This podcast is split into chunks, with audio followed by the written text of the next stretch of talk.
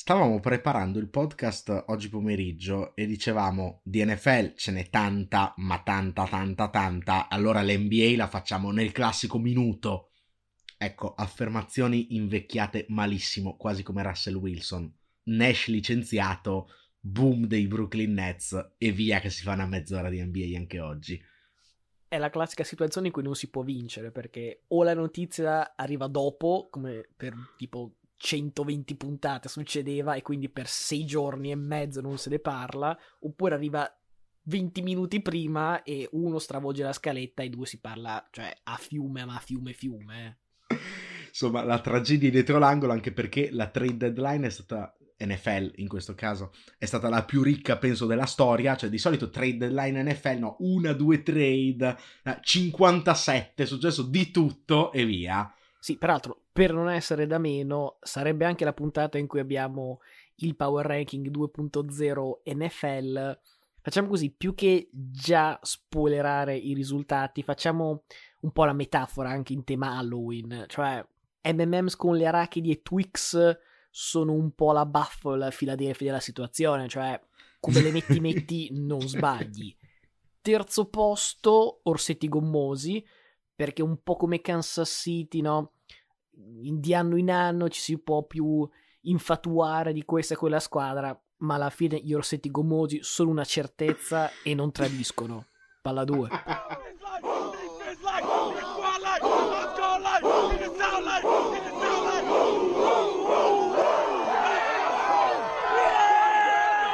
Let's go!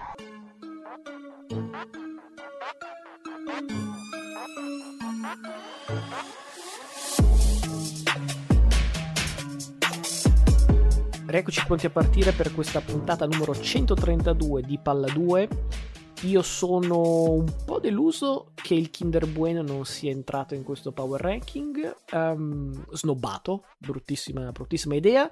Combatterò per, per, farlo tornare in un modo o nell'altro. Io sono Matteo Venieri. Io sono sempre Luca Bolognesi, puntata numero 132 in cui abbiamo già sforato nella intro, quindi spero che tu abbia preparato delle partite proprio streminzite per il primo segmento, perché qua la situazione è tragica.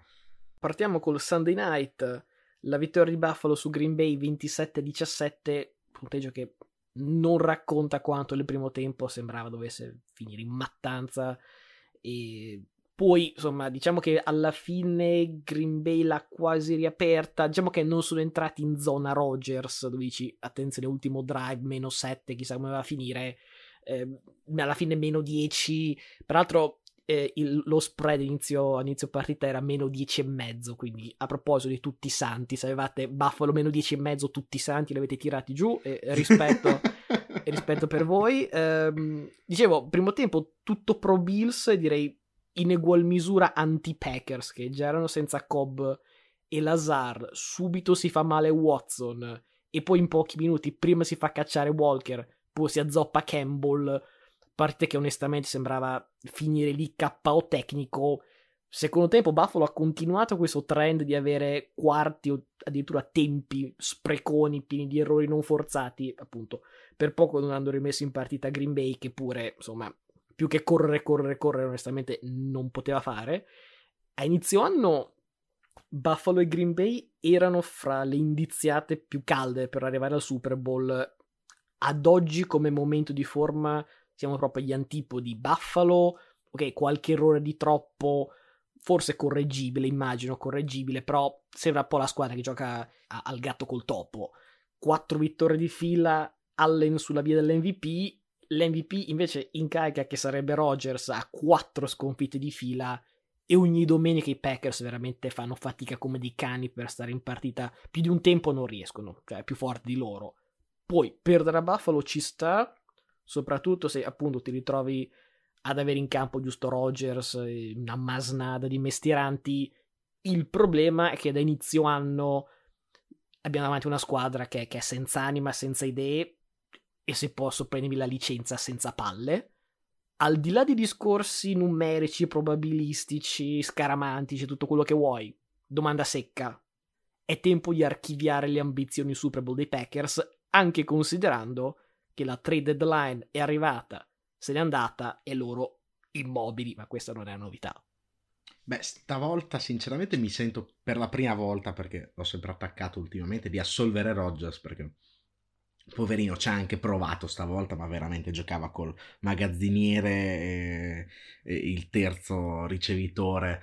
Eh, c'era poco da fare contro una squadra come Buffalo che secondo me, ok, continua a fare degli errorini in qua e là, però eh, vince sempre in maniera solida, ha perso solo a Miami nella trappola no, dei 50 gradi della sideline di Miami, poi bisogna andare a vincere poi a Buffalo ai playoff, quindi restano secondo me eh, i favoriti. Dall'altro, dall'altro, lato Green Bay, per rispondere alla tua domanda, il problema è che Minnesota è quasi irraggiungibile eh, perché cominciano ad essere tre partite di distacco più lo scontro diretto al momento che può essere al limite pareggiato perché una volta hanno già perso, i problemi strutturali sono esagerati anche perché la difesa non è solida come, come era gli scorsi anni. Secondo me è anche un po' il momento di, di Lafleur di, di far vedere che effettivamente è un grande coach perché quando le cose vanno bene è sempre, è sempre andato bene. Questa è la prima volta che vanno male per essere come il Tomlin di turno che resta sulla panchina e fa season eh, sempre vincenti per 15 anni, ce ne vuole. Qui, qui, insomma, non vedo più la mano dell'allenatore, cioè non ci sta veramente più capendo niente. Il front office non ne parliamo, che non fa nulla. Sinceramente non vedo lo spiraglio per una run clamorosa playoff di Green Bay, cioè proprio non la vedo. No, temo faticheranno ad andare ai playoff, se anche dovessero entrare da ultima, asfaltati a primo turno probabilmente. Piuttosto che parlare di Rams Niners, che forse vi aspettavate anche per la storica tripletta di McCaffrey, però insomma non una gran partita, non so neanche quanto importante in ottica Super Bowl. Parliamo invece di una partita mattissima, cioè Atlanta-Carolina, direi imprevedibile che potessimo mai citare o una o l'altra, ancora meno insieme. Eh, il problema è che si giocavano la leadership della division in questa partita. Sì, in teoria serve il segmento le partite della settimana, pensare che queste due possono fare la partita della settimana. Impossibile, invece sì, perché eh, danno vita a una partita veramente incredibile. Impossibile, penso, pensarlo, visto che da una parte e dall'altra, soprattutto di recente Carolina, ci sono state epurazioni quasi totali, quindi non è che ci fossero esattamente giocatori di primissimo livello. Poi Mariotto dopo 14 secondi lancia un intercetto, quindi dice, vabbè, orrori pre, pre-Halloween. Invece no, perché comunque viene fuori una partita godibile solo negli ultimi 3 minuti. Sorpasso Carolina, tra l'altro col terzo touchdown di Foreman, contro sorpasso di Atlanta col touchdown di Bird, a 29 secondi dalla fine più 6 Atlanta. Tutto finito. No, perché è Atlanta, quindi quando mai dire tutto finito. Pareggio Carolina con una super bomba da 62 yard di PJ Walker, talmente bello che pure Mahomes da casa dice ah, chapeau, complimenti. Ti segnalo che lancio e il Mary di PJ Walker è da quando vengono tracciate le statistiche, le next gen stats, insomma, è il lancio che ha percorso più spazio in aria nella storia dell'NFL. Secondo me se lo faccio io mi, ci va la spalla 67,6 yards forse. Di solito in queste situazioni quello che dice defensive back è niente vi passa alle spalle. In qualche modo DJ Moore passa a due defensive back perché ripeto è Atlanta quindi finali di partita cerca sempre di rovinarli. Eh, però a proposito di rovinare le cose DJ Moore esulta togliendosi il casco che per me è stupido che sia una penalità è un po' tipo cavarsi la maglia del calcio, non, non fai male a nessuno, però sono 15 yard, l'extra point diventa 48 yard e il kicker è di Pinero, la sbaglia. Fattibile comunque 48, cioè fossero 65 dici ci vuole Tucker, ma se 48 era fattibile. Eh? Beh, 48 con quel tipo di pressione, insomma, non facile per nessuno a parte Tucker, ecco. Quindi, overtime, altro intercetto di Mariota e perché no, peraltro ritornato fino alle tipo 30 yard, quindi una buona corsa. Dici finita.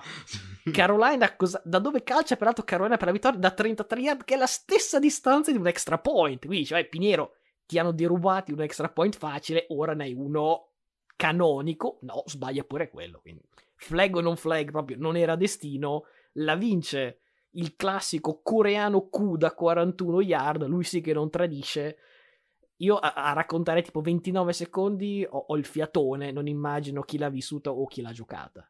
No, veramente partita spettacolare. Cioè, la, sequenza, la sequenza finale è veramente comica, no? Cioè, touchdown, meno 6, touchdown, extra point per vincere con penalità sbagliato, rioccasione per vincere in overtime sbagliata. Lì, sinceramente, lo sai che hai perso la partita. Quando sbagli il secondo calcio è, è proprio matematico che l'inerzia può solo premiare Atlanta. Secondo me, alla fine vince la squadra migliore.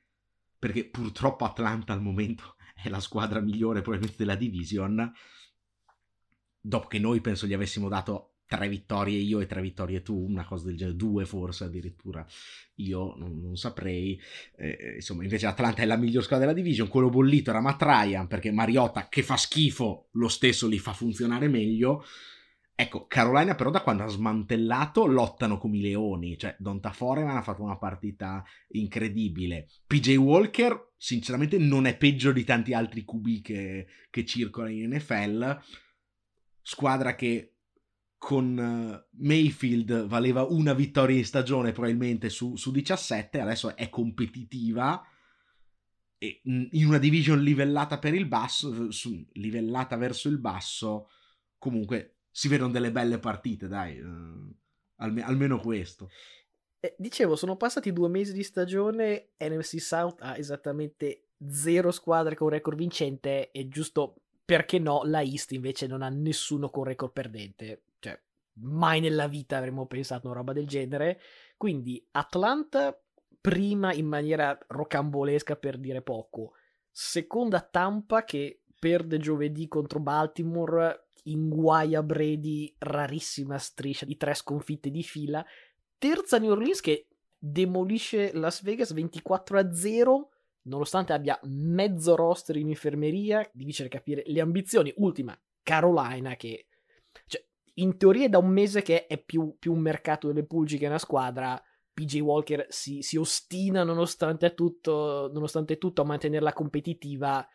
Se Atlanta per sbaglio dovesse vincere la division, la division non penso dispiacerebbe a nessuno appunto de, de, dei personaggi coinvolti lì, però eh, poi rischi di avere un altro anno di Mariota che io non augurerei a nessuno. Atlanta a questo punto ha la possibilità di farsi un giro ai playoff, poi vabbè troverà il modo di, di selezionare un QB, però comincia a essere una squadra che ha qualche skill player interessante e, e forse è anche futuribile se ci metti un quarterback, quindi attenzione a inizio segmento vi ho detto corti e asciutti, ecco, l'ultimo slot di queste partite non è una partita, ma sono tutte più o meno le squadre di AFC, questo, questa Macedonia, giusto per restare corti. Eh, di Buffalo abbiamo detto, di Kansas City come promesso, questa settimana non parliamo, anche perché erano in bye. Piuttosto proviamo a capire quali sono i rapporti di forza in una in una conference dove appunto tolti Bills e Chiefs non è semplicissimo capire chi è contender e chi no, a partire da chi contender lo è stato lo scorso anno, ovvero Cincinnati che in compenso si è fatta piallare da Cleveland lunedì nel derby dell'Ohio, una squadra che continua ad avere enormi problemi di linea e peraltro va a stare senza Chase per un mesetto buono che non promette esattamente grandi fortune. Baltimore è 5-3 e senza due collassi nei secondi tempi delle sconfitte poteva essere 8-0 senza aver rubato niente a nessuno e anche preso Roquan Smith alla trade deadline, ma poi delle trade parliamo più avanti. Altra squadra intrigante e attiva pure la deadline, Miami, ha battuto Detroit faticando, però tecnicamente i Dolphins sono ancora imbattuti quando Tua inizia e soprattutto finisce una partita, riprendendo un discorso fatto qualche settimana fa, adesso i biglietti per salire sul carro di tua solo se hai petrodollari te li puoi permettere. In compenso, siccome io sono sul carro della primissima ora quando era deserto, se mi cercate potete trovarmi nell'area VIP dove sorseggio champagne e sono tornato dalle cubiste. Questo è un commento tecnico della partita di Miami. Tennessee sembra risorta sulla carta, o almeno in classifica, ha fatto 5 vittorie di fila, però sono tutte squadracce, l'ultima Houston, quindi ancora da testare contro squadre serie. Quelle che seguono queste, queste prime squadre, insomma, è ancora più un mix improbabile. Diciamo che se vogliamo categorizzarle sono o squadre che non hanno un QB, vedi Jets, Patriots e soprattutto Colts, squadre che ce l'hanno mai sospeso, vedi Cleveland, oppure c'è una squadra che il quarterback ce l'avrebbe anche, il problema è che tutti gli altri sono in sedia a rotelle o ingessati, che sono i Chargers. Più in basso non guardiamo neanche che non è il caso. Detto ciò, un anno fa di questi tempi nessuno avrebbe potuto ipotizzare che Cincinnati sarebbe uscita dalla, dall'AFC e sarebbe arrivata al Super Bowl. Quindi proviamo a fare questo stesso giochino un anno di distanza. Tolte Buffalo e Kansas City, che insomma, a meno di, di tragedie arriveranno molto lontano la domanda è qual è la terza squadra che ha le chance migliori di rappresentare l'AFC al Super Bowl? Provo a essere sintetico perché stiamo sforando, ma so che sarà difficile. Tanto segnalando la, lo scherzetto di Halloween che Belichick ha fatto ai Jets, interrompendogli la striscia di vittorie con Mac Jones che è tornato starter, così mi tolgo il problema, ma sono due squadre che non sono secondo me competitive, eh, soprattutto i Jets, avendo perso il running back rookie, sono un po' nel gatto eh, da questo punto di vista. Erano partiti bene, però insomma chiuderanno in average, secondo me, non, purtroppo per loro non, non di meglio. Temo che anche Cincinnati abbia fatto un passo avanti e poi un passo indietro, perché aveva trovato la quadra, o quasi, poi ha perso Jamar Chase ed è un po' come se a Kansas City togli Tyreek Hill, ma non in off season quando puoi cercare di coprire i buchi prendendo buoni skill player, ma avessi tolto Tyreek Hill a metà stagione a Kansas City avrebbe avuto dei grossissimi problemi e, e sinceramente capisco le difficoltà di Barro uh, ieri sera. Cleveland giocava sostanzialmente con tutti nel box perché nessun giocatore di, di Cincinnati è pericoloso sul profondo tolto, tolto Chase. Questo è un grosso problema per le partite che arriveranno. Si è anche rotto a Vuzie, che era eh, cornerback one sostanzialmente. Hanno anche Autilai Apple, ma anche se torna non è che sia sto granché. Ma scusa, quindi nel, nello stare asciutto hai usato due minuti per dire chi non ha speranze di arrivare al Super Bowl. Esatto. no, le altre, le due, le due vere candidate sono Miami e Baltimore. Su Miami hai detto bene tu, non facciamoci ingannare dalle sconfitte arrivate senza tua c'è anche da dire che è una squadra che arriverà ai playoff e non avrà esperienza, quindi secondo me è pericolosa, è una bomba a mano, può vincere con tutti, ma non credo possa fare una run tipo quella di Cincinnati l'anno scorso, perché è un po', po acerba. Lo era anche Cincinnati, ma in un clima secondo me diverso. Miami fuori casa potrebbe avere dei problemi e difficilmente vincerà la division. La vera incognita, secondo me, è Baltimore, che di esperienza ai playoff ne ha tanta, anche se ha sempre fallito. Però attenzione, perché tutti gli anni diciamo, oh, è l'anno che la Mar si inquadra e davvero leader domina i playoff. Come detto da te, la squadra ha buttato via nel secondo tempo tre partite, se no poteva essere imbattuta se c'è una vera avversaria, secondo me è quella, però deve risolvere il problema del running game che non può dipendere solo dalla Mar perché sennò prima o poi si spacca. alla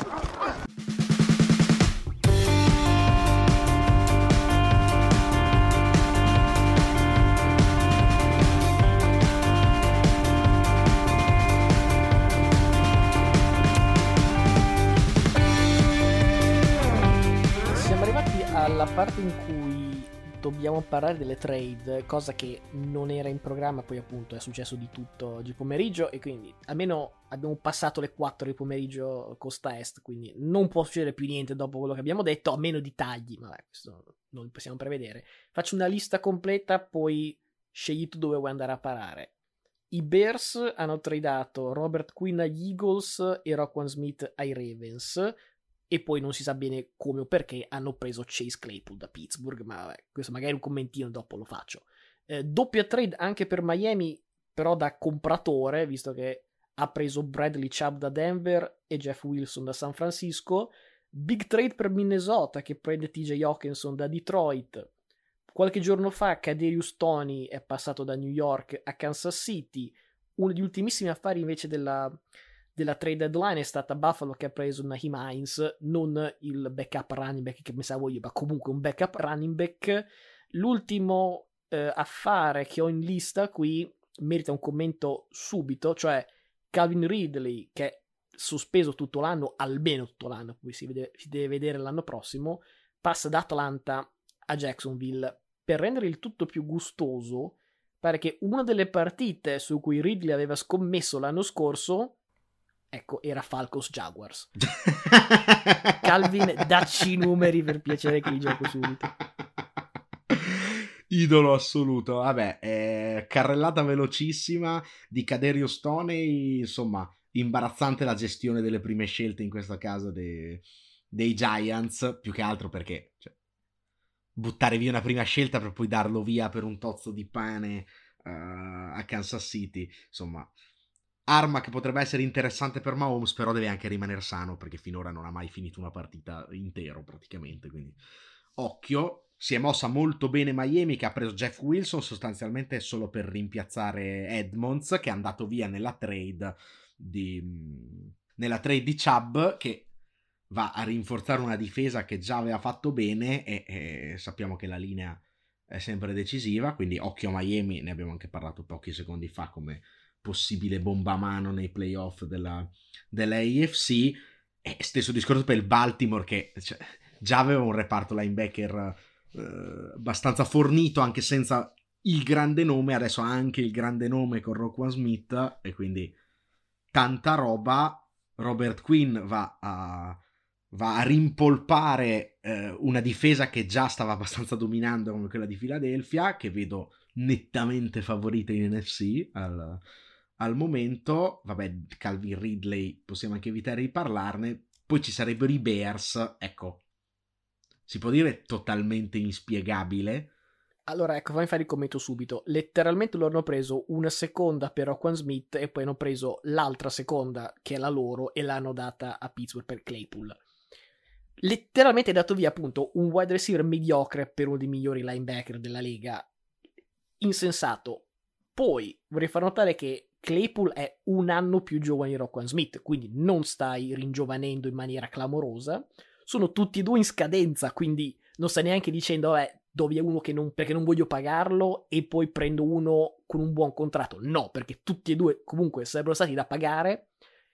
Prima di questa trade, cioè solo con eh, aver dato via Queen e Smith, avrei detto, cioè, al, allo sfacelo ormai hanno veramente tirato i regni in barca e chissà quando li rivediamo. Ecco, aver preso Claypool è aver preso avrei messo i remi in barca e poi fatto dei fori sotto. Cioè, letteralmente un modo di, di comprendere l'NFL che io non capisco. Hanno anche cambiato la dirigenza, quindi non puoi dire i soliti Bears. È letteralmente il trittico di Mo. Queen, Queen lo posso capire, che in là con gli anni, beh, quello lo posso anche capire. Ma dare via Rockwell Smith, che hai draftato con una prima scelta, che è l'unico giocatore futuribile della tua squadra, dare via lui e prendere Claypool. Sono veramente imbarazzanti. Tra l'altro, riparto, cioè linebacker che è un ruolo in cui comunque eh, i giocatori campano, tra virgolette, sportivamente tanto tempo. Cioè, tu puoi firmare, puoi dargli il contrattone per altri 5 anni e probabilmente un middle linebacker ti fa bene altri 5 anni. Non è il running back che dice, vabbè, non voglio dargli soldi e, e provo a capitalizzare. Cioè, a me sembra totalmente una follia. In tutto ciò, non so se me lo sono perso io dalla tua lista, l'hai omesso volontariamente o te lo sei dimenticato, ma avete preso TJ Hawkinson a Minnesota il che vi rende ancora di più seconda forza, perché insomma, giocatore secondo me che ha reso molto meno di quello che valeva finora uh, a Detroit, trova un QB così così, però un sistema che sta funzionando veramente alla grande. Lo so che tu avresti preferito un defensive back, però l'avete pagato veramente poco, mi sembra, se non l'affare, diciamo assieme a Roquan Smith, il migliore affare del, della deadline. Uno dei due se l'è dormito perché sono convinto di averlo detto, quindi eh no, no, ma può, può essere. Infatti ho, la prima ipotesi che ho detto è io che non l'ho sentito. Ero, ero, lì che mi prudevano le mani sui Bears. Hai fatto male a partire con Chicago perché dopo la testa resta ferma lì perché ti prude la testa e non senti, non senti quelle dopo. Su Hawkinson intanto complimenti per essere passato da una squadra 1-6 a 1-6-1. Di sotto fa piacere. Eh, dico, dico due cose, una su Detroit e una su Minnesota. Su Detroit segnatevi il 9 gennaio il 9 gennaio Dan Campbell viene licenziato. Punto. Cos'è? Lunedì? Black Monday? È, è il Black Monday. eh, no, perché onestamente una squadra che finisce in crescendo una brutta annata, hai speranze di crescita, sono messi... Cioè, l'anno scorso erano zero vittorie per tipo 10 settimane, 11, una roba del genere. Cioè, dice, eh, morti e sepolti. Però più o meno ce lo si aspettava. Quest'anno c'è stato l'errore di avere qualche aspettativa che Detroit potesse fare tipo 5 6 vittorie e danno via un ottimo giocatore così, forse uno dei migliori. Vabbè. Su Minnesota devo dire ottimo tempismo perché si è rotto Irv Jr. realisticamente fuori fino ai playoff, se ci si arriva ai playoff, quindi sicuramente un po' fortunoso, diciamo, almeno come tempismo, sette partite giocate in due anni, anche Irv Jr. mi sa che non lo vediamo più, io resto dell'idea che il need numero uno di Minnesota non fosse un'altra arma d'attacco, detto che Cousins, Cook, Mattison, Tillen, Jefferson, Hawkinson, devo dire, fa abbastanza paura, manca un defensive back. Perché Patrick Peterson ha fatto il suo revenge game contro, contro Arizona, però, cioè, anche guardando un po' nei, nei fantasy online, dicevo, un matchup della giornata più ghiotto se avete Hopkins perché ha contro Denzler. E onestamente se l'è mangiato. Poi ha fatto i numeri da top 5 wide receiver qual è. Però Peterson non è, non è uno shutdown. Non parliamo di, di Denzler. Il resto, onestamente, a me piace tantissimo Harrison Smith. E in generale il front 7 è ultra competitivo finché restano sani tutti. Però quando ti troverai magari appunto ai playoff da dover marcare AJ Brown, auguri ai figli maschi perché ti fa anche a te farai 3 touchdown e 150 yard. Cioè questo è già scritto. Personal foul unnecessary roughness number 92 of the defense. For throwing a punch number 92 is ejected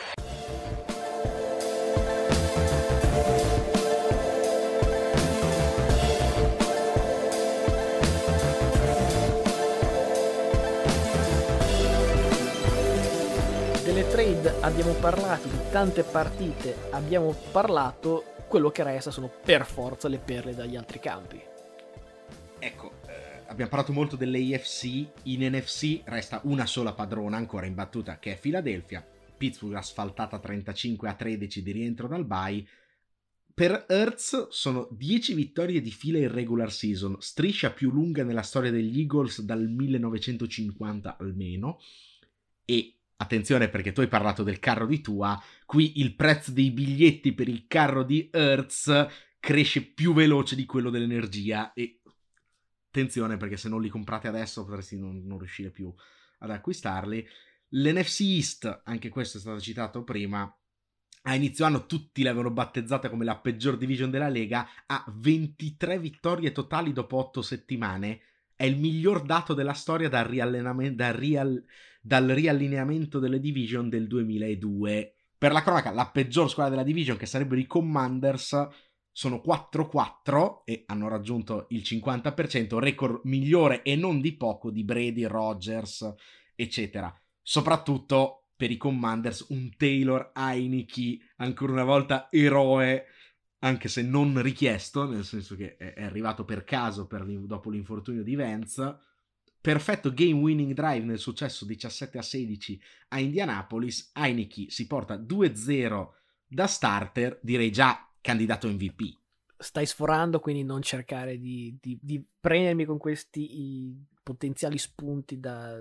Più che spunti sono sputi questi, che andrebbero rivolti a chi, a chi dice queste cose. In compenso ho una mini riflessione su, eh, su Indianapolis che nella settimana appunto che portava questa partita è stato ufficializzato che Ryan, eh, insomma, panchinato da qui a fine anno, capisco che è stato non mezzo disastro, facciamo anche tre quarti di disastro, ha 11 fumble e 9 intercetti in 7 partite. Onestamente, cioè, neanche Danny Dimes nei giorni peggiori faceva una roba del genere. Però, che senso ha aver detto Ellinger, Ellinger, Ellinger, tipo Kim Basinger, Kim Basinger, non lo so, Ellinger o Ellinger, come, come si dice, non lo so, che senso ha dire promosso a quarterback titolare da qui a fine anno? Cioè, Ryan è infortunato, avevi la scusa perfetta preparata a puntino, dici Ryan avrà un problema alla spalla per tot settimane. Da qui in avanti ci affidiamo a Anger e poi vediamo di settimana in settimana come vanno le cose. Cioè, se sei in week 14 per dire, dici, vabbè, stagione è andata, vediamo cosa abbiamo in casa, anche perché in teoria ci sarebbe anche Falls a, a Indianapolis, però di Falls conosci già vita, morte e miracoli, ha più senso vedere se magari appunto hai pescato il Brady di turno. A week 8 dire prendo il tizio preso al sesto round e da qui in avanti il mio quarterback titolare è una scelta che a livello di management della squadra è da essere licenziato oggi. Dire che a 8 l'hai data su è una roba che onestamente non sta né in cielo né in terra. Magari lo, lo fa in maniera disperata per salvare il posto, però ho già battezzato Campbell e Kingsbury qualche settimana fa. Ecco, Reich, altro che il prossimo anno non vediamo lì. Per quanto riguarda i Giants, sono l'unica squadra dell'NFC East a perdere questa settimana. Perdono 27 a 13, a 13 a Seattle. Il piano partita sarebbe anche il solito. Attaccati alla partita fino alla fine, poi si prova a piazzare la zampata. Peccato che il punt returner due volte non tiene la palla in mano e quei, quei punti sono poi quelli che fanno la differenza. Piccola curiosità sulla partita, l'arbitro Jerome Poger in pieno clima World Series di baseball se ne esce con una penalità per i Seattle Mariners. ecco, però questi sarebbero i Seahawks e attenzione, 5 vinte, 3 perse, sono anche primi in division, quindi cioè, non scherziamo.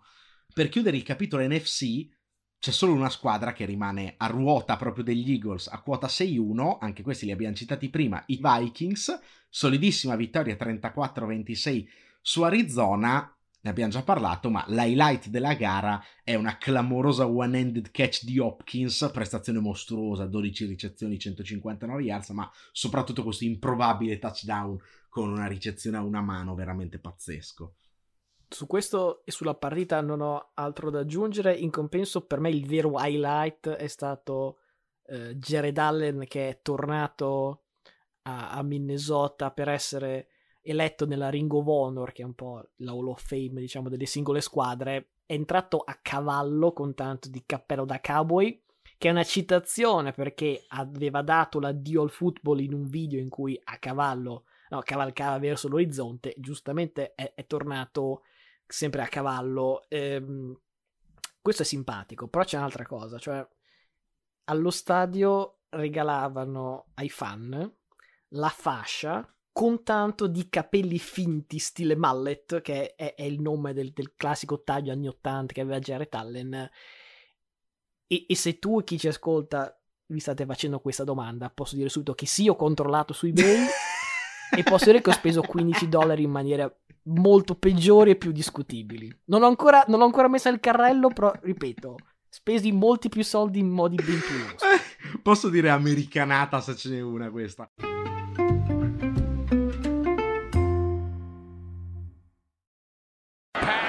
momento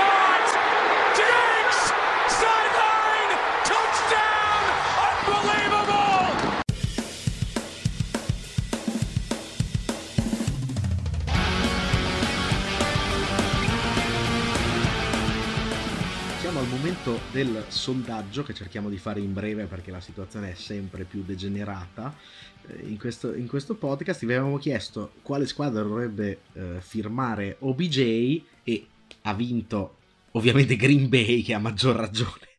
Ormai non ha più persone a cui lanciare la palla, quindi uno, uno qualsiasi andrebbe bene, a maggior ragione uno buono, quindi capisco molto il voto, anche se credo che non lo firmeranno mai. Il sondaggio di settimana prossima si collega in qualche modo quindi al risultato di questa perché ripropongo la domanda che già avevo fatto prima durante il segmento, ovvero a questo punto della stagione, che è presto, però siamo anche a metà stagione, è il momento di archiviare discorsi da Super Bowl per i Packers. La domanda è un semplice sì no, quindi fateci sapere su Spotify facendo swipe up se ci ascoltate da Spotify oppure attraverso la nostra pagina Instagram Palla2 Podcast con gli underscore potete votare nel corso della settimana. I want everybody to look at me. I'm gonna pass it to corn after I say one thing. That's a W. Let's eat one. Let's eat one. That's a W.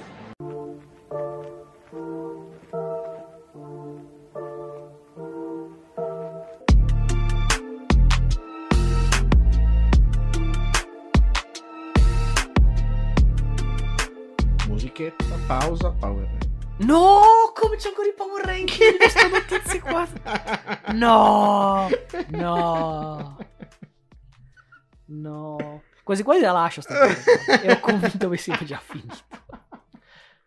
No. Ebbene sì, c'è ancora il Power Ranking. Questa volta eravamo più o meno d'accordo, diciamo che non c'erano grosse differenze, quindi cercheremo di eh, lanciarlo in maniera veloce c'è subito una sorpresa all'ultimo posto perché non è più Houston, ma Jacksonville che veramente sta dimostrando di essere la meno in forma, cioè quantomeno Houston se la gioca ogni tanto, Jacksonville proprio sta facendo malissimo, Houston comunque è penultima, a salire poi abbiamo le varie Detroit, Pittsburgh, Indianapolis che sta sopra queste giusto perché ha qualche giocatore di qualità, ma insomma non è certo messa bene. Carolina che poteva essere benissimo ultima, ma sta facendo vedere cose migliori di queste. Chiudono salendo il primo segmento Chicago e Denver che quantomeno ha vinto con Jackson.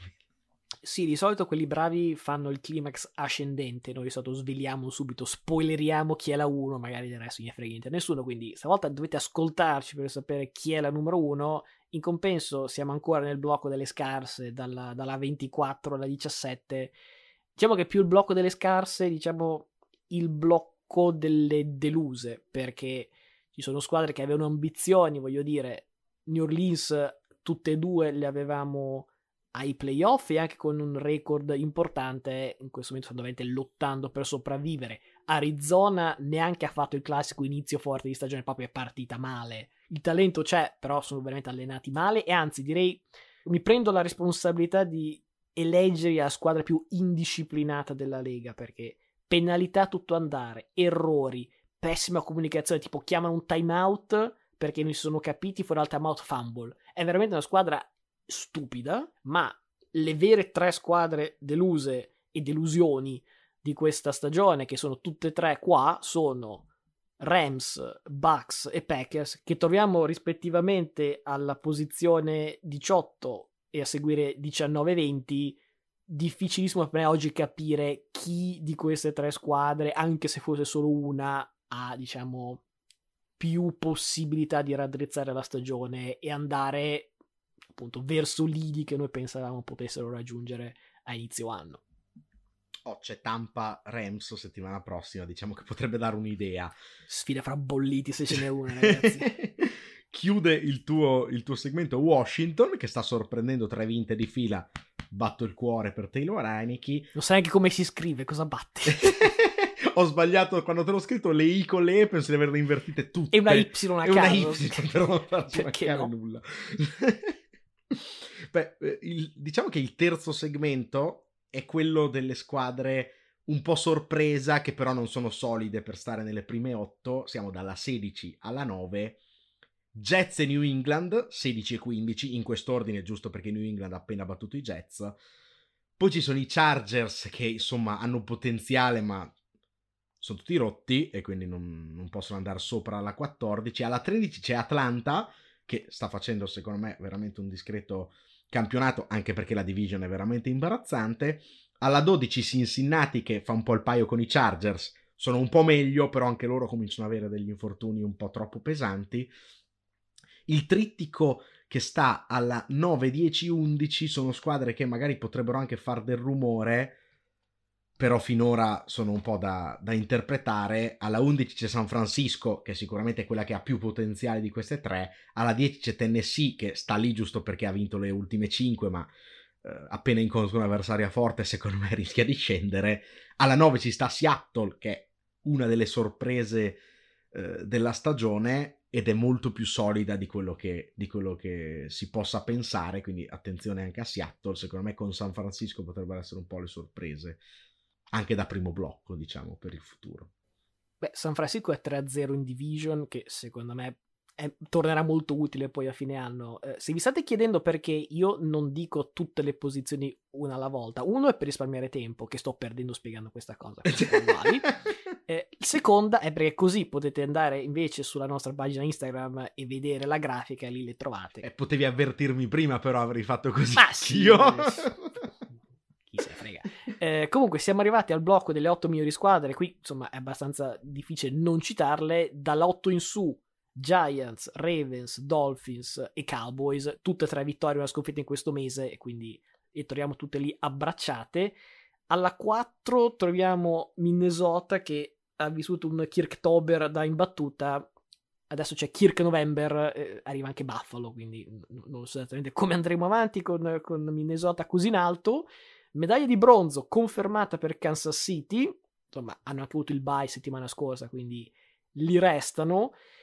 C'è un cambiamento però al vertice perché l'argento va a Philadelphia che ha sempre avuto diciamo, il beneficio di essere imbattuta e quindi quando sei imbattuta è giusto essere insomma alla numero uno senza discussioni. Però per me la regina del Power Ranking 2.0 è Buffalo perché un po' come al college, no? si, si, guarda la qualità delle vittorie più che o anche oltre al numero. Ecco, in questo mese gli Eagles hanno battuto due squadre zerbino come Jacksonville e Pittsburgh, la classica Arizona, già detto, molto indisciplinata e Dallas quando era ancora senza Prescott. Nello stesso periodo i Bills hanno battuto due ottime squadre come Baltimore e Kansas City, hanno preso a calci anche Rogers, sempre, dicevo, rispetto per chi comunque arriva a due mesi di stagione da imbattuta, però la qualità delle vittorie, la, la prepotenza con cui molte di queste vittorie sono arrivate per me indicano che i Bills sono la squadra da battere in NFL.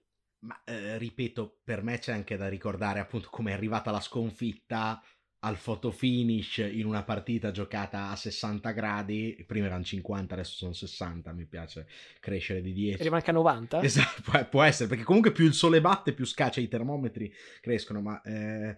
Io ho detto a 90, tu hai detto batte e, e non hai colto nulla di tutto ciò? Uh, No, questa, questa, è proprio una battuta da, da, da, basso bar sport che giustamente... Perché non... cosa siamo noi? è vero. È... Detto ciò, condivido quindi la scelta di eh, Buffalo in testa. Eh, non condivido invece la scelta di dire dall'ultimo alla prima perché secondo me la sorpresa più grossa era non avere Houston all'ultima posizione. Era anche Halloween e volevo partire con le squadre che fanno più paura. Sicuramente Jackson fa molta paura. Play clock at five. Pass is intercepted at the goal line by Malcolm Butler. Unreal.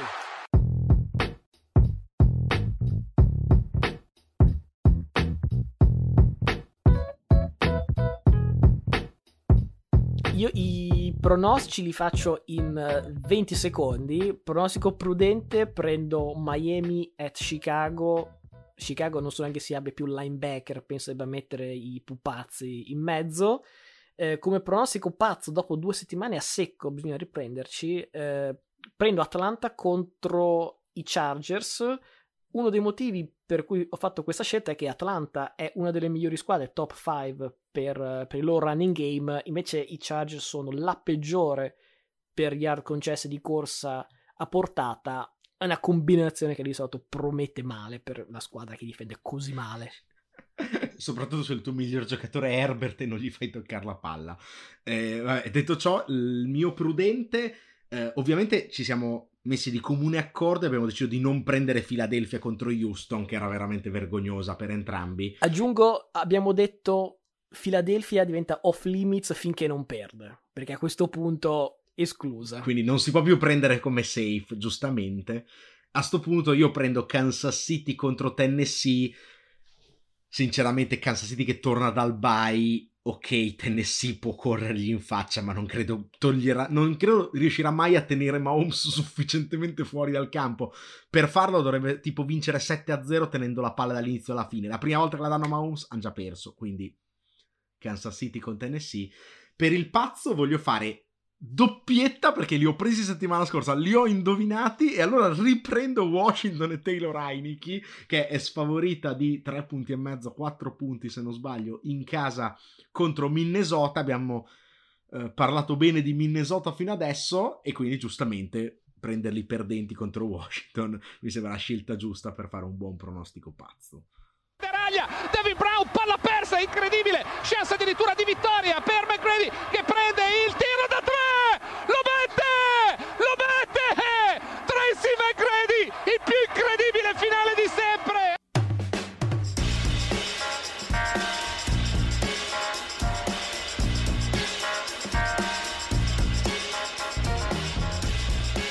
Ormai siamo committati a parlare di NBA e quindi non possiamo esimerci. Eh, un paio di settimane fa, o tre quello che è, abbiamo fatto l'estate NBA in un minuto. Poi tu avevi fatto quella che era i- la serie di pronostici per tutta la stagione condensati in un minuto. Quindi, arrivati a questo punto. Di cui sono già saltati la metà, segnalo, però vabbè. Beh, eh, quindi a questo punto mi sono detto perché, specie, insomma, siccome arriviamo all'NBA dopo già sei ore e mezza di podcast, perché non fare un segmento ricorrente in cui agglomeriamo tutta la settimana NBA in un minuto? Quindi da qui in avanti proviamo a fare ogni puntata aggiornamento NBA in un minuto, puntini puntini circa, perché non sarà mai un minuto, però insomma cerchiamo di mettere insieme tutto quello che è successo in uh, 60, 120, 200 secondi. Quello che è, n- non ti dico neanche di cronometrare perché non, cioè, abbi pietà di me, però ho preso appunti per tutta la settimana e so- mi sento pronto. Vai pure, sapendo che penso che i Nets siano esclusi da questo, da questo capitolo. Partiamo con i Lakers che iniziano la loro stagione 0-4. Solo due squadre nell'ultimo decennio sono partite 0-4 per poi fare i playoff. Oklahoma City nel 2018 e Washington nel 2020. Cosa hanno in comune tutte queste tre squadre? Russell Westbrook, quindi Lakers ai playoff segnatevelo. Eh, Westbrook che finalmente sembra aver accettato il ruolo di sesto uomo e devo dire i risultati sono anche abbastanza incoraggianti. Domenica prima vittoria contro Denver, chissà che insomma non riescono un pochino a, a raddrizzare la stagione. In compenso Anthony Davis già comincia a fare smorfie, stare per terra, ha saltato una partita, quindi insomma se va bene Westbrook sprofonda Anthony Davis, detto che se parliamo di infortuni a Los Angeles, Kawhi Leonard ha saltato 5 delle prime 7 partite, quindi insomma veramente una tragedia da tutte e due le parti. Dal resto dell'NBA, perché i Lakers meritano il segmento a sé, i, i Nets ne parliamo dopo, quindi c'è il resto dell'NBA condensato in un paragrafino perché uno, si stanno registrando numeri da record, più o meno siamo a 115 punti di media partita per squadra, robe onestamente mai viste. L'altra sera i Warriors hanno fatto 89 punti in metà partita, subiti 70, 89 in due quarti, onestamente non dovrebbe essere legale. Eh, Milwaukee resta l'unica squadra imbattuta, 6 vittorie e 0 sconfitte. Giannis sta giocando anche meglio del solito, quindi MVP, insomma, già prima affermazione di poter essere il numero uno in questa potenziale classifica. Donovan Mitchell si è già messo Cleveland sulle spalle, prestazioni mostruose anche perché Garland è infortunato. Banchero ha iniziato la carriera con numeri che non si vedevano dai tempi di LeBron. Maturin e Ali Barton di Indiana non ne frega nessuno, però come duo di giovanissimi sono uno dei più intriganti, se non il più intrigante in circolazione, però per molti giovani che stanno facendo bene come quelli citati, ce n'è uno che insomma non è che gli sta dicendo benissimo, cioè i Spurs sono partiti troppo forte, devono tankare e hanno detto no calma, dobbiamo compensare, hanno tagliato l'ex prima scelta Joshua Primo, che è una battuta perché in realtà pare che ci siano accuse abbastanza serie dietro, però gli Spurs partiti forte si pensava squadra da tipo 15 vittorie totali, ne hanno già fatte 5, non si sa bene come. Per chiudere, i Pistons hanno battuto i Warriors, che già di suo dovrebbe essere una notizia da dare a sé stante, però sforando ulteriormente il minuto, che penso anche tre minuti a questo, arrivato a questo punto, e so, che, e so che tu stai cronometrando perché sei un infame. L'ultima cosa che dico è questo. Ma quanto sono belle le nuove divise? Che poi sono retro, però voglio dire, quelle nuove. Non penso neanche ci sia una parola in italiano per dire teal, quel colore lì che è un po' fra azzurro acqua, verde così, e quel marmitone sputafuoco bellissima. Io la jersey l'ho già messa nel carrello, carrello rigorosamente cinese perché insomma magari 130 dollari per una maglia senza maniche, sono mica scemi. Ale, e anche qui i ban che volano. Listen, we talking about practice. Not a game, not a game, not a game. We talking about practice.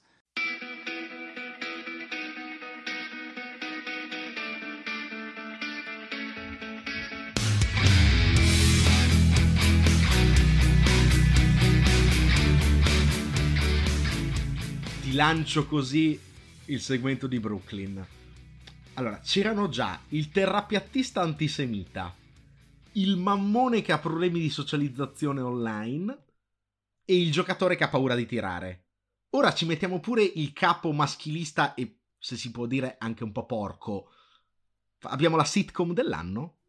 La realtà dei fatti è che i Nets hanno visto i Lakers e hanno detto no no aspetta allora scarsi sono loro e scarsi siamo noi però vediamo se possiamo essere anche molto più disfunzionali e direi che riesce bene la cosa eh? perché insomma sulla cosa del, di, di Kyrie Irving come apre bocca dice delle boiate cioè onestamente c'è Rogers da una parte e, e Kyrie dall'altra se seguite anche un po' il mondo diciamo dello spettacolo Kanye West si sta facendo terra bruciata dicendo le peggio cose quindi insomma personaggi sicuramente eh, fortissimi in quello che fanno, ma che non per questo vanno seguiti poi per qualunque delirio esca dalla loro bocca.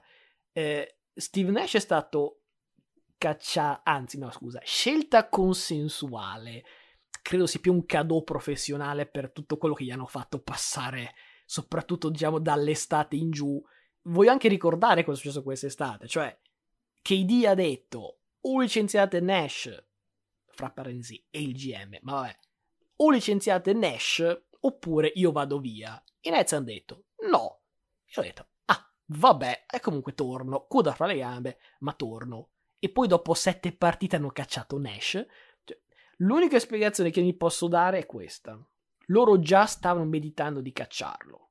Quando KD ha fatto il suo ultimatum, loro hanno detto, eh, se lo cacciamo adesso facciamo una figura di quelli che proprio abbassano la testa alle richieste dello superstar e non è una buona pubblicità. È più NFL come concetto perché l'NBA di solito si fa in quattro per accontentare le superstar.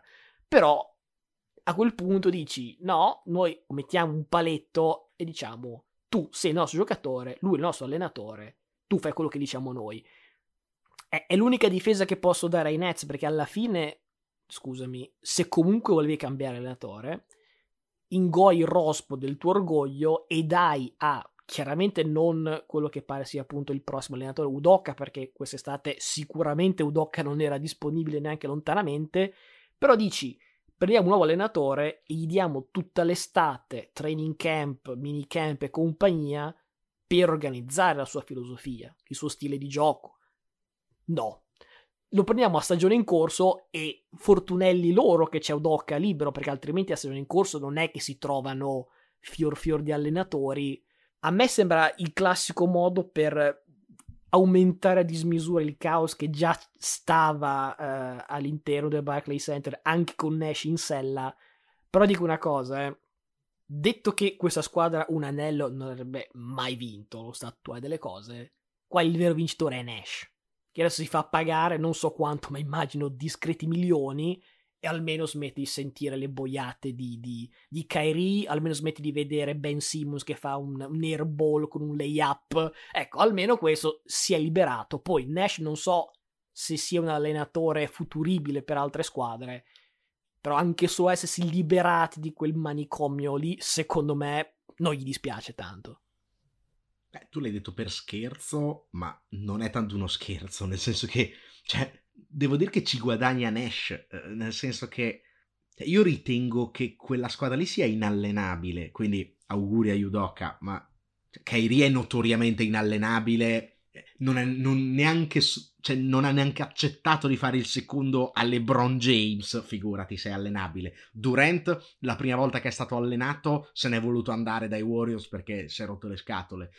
Simmons, come puoi allenare uno che rifiuta i tiri, c'è poco da dire, è una squadra totalmente inallenabile, quindi puoi metterci qualsiasi marionetta, il discorso di gli fai fare il training camp non serve a niente, cioè serve uno che faccia gruppo lì, non, un allenatore di, di pallacanestro. Il problema è che vorrei capire se Durant veramente giocava contro oppure ha il peggior plus minus della Lega perché è bollito, perché se ha il peggior plus minus della Lega perché è bollito stagione già in vacca adesso. Se giocava contro e adesso fa delle prestazioni da dominio, si può parlare ancora di andare ai playoff, ovviamente non oltre.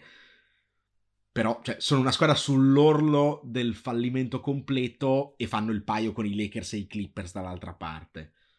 Solo una cosa mi sento di... non dico neanche contraddirti, però dare uno, una, una visione diversa, cioè capisco il circo che sono i Nets, sono io il primo a dirlo. Però dire che una squadra con Durant, Kyrie, prima Arden, poi Simmons, in una piazza dove hai, secondo me, un GM più che competente, hai un roster molto importante e c'è ancora gente che dopo tutti questi drammi, queste tragedie diceva, beh, NBA Finals perché no? Non è una brutta panchina. Quindi il dubbio è che, ok, Nash si libera di queste cose qua a livello umano, dicevo. A livello professionale, secondo me, non è impossibile che lui adesso abbia un po' la, come dire, l'etichetta di è un coach che ha avuto per le mani tre dei migliori talenti, mettendo Arden più che Ben Simmons, ma tre dei migliori talenti di questa generazione e ha vinto una serie playoff, forse neanche, non lo so, una ha vinta forse. Ecco, a livello professionale, secondo me, non è il massimo, perché di solito i coach al debutto si beccano il sacramento di turno. A lui ha avuto, lui ha avuto la fortuna di beccarsi la squadra, non dico già fatta e finita per vincere, per i problemi già detti, però super squadra.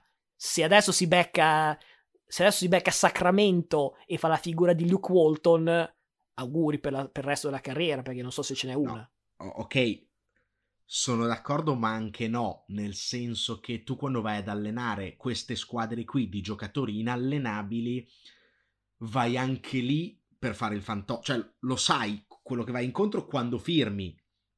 Quindi il, il, fatto che tu faccia bene o fallisca, secondo me, no, ok, ma la domanda è se... sul, sul proseguo. Cioè, no, guarda, guarda, ascolta me, guarda, cioè, guarda Tyron Lu, ha fatto benissimo con i Cavs, ma non è che abbia avuto tutto sto mercato dopo, cioè adesso vediamo. Ha vinto un titolo, non ha fatto benissimo. No, no, no, ok, però nel senso ha vinto un titolo dove è universalmente riconosciuto che non ha vinto lui, cioè nel senso almeno c'è questo sospetto che sia lì messo come fantoccio di LeBron e ha vinto il titolo perché LeBron gli ha fatto vincere il titolo. Scusa, chi allena adesso Tyron Lu?